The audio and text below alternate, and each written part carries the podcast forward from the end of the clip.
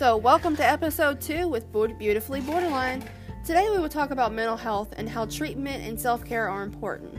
Did you know that 48.3 billion, 43.8 billion adults suffer from mental illness?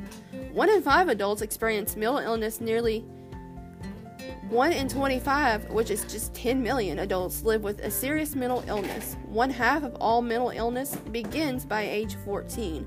Three quarters by the age of 24. Anxiety is actually the top disorder. I suffer with a mental illness called borderline personality disorder. It's a tough one with horrible mood swings, but it also shows me I'm tough. What are good self care techniques? Like showering, breathing, making sure to put yourself first, coloring, journaling. Self care is really important. Without self care, there's no way to beat mental illness. Coping skills are good.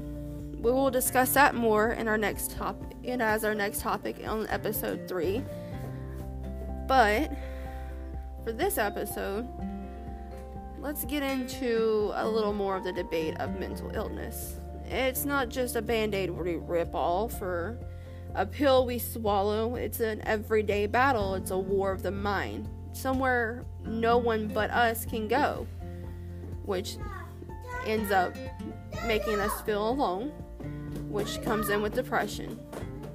But with this podcast, I'm here to say you're not alone, and we will rip this band aid one day at a time, whether it's one big yank or one tight pull. Anxiety is like a dark cloak, but with every dark cloak, there is light.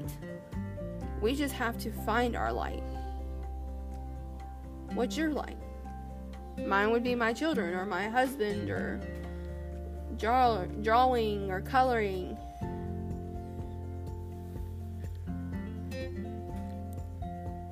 I mean, and a lot of people say that with mental disorders, you also have a favorite person who you also go to during those times. So, like my favorite person would be my husband.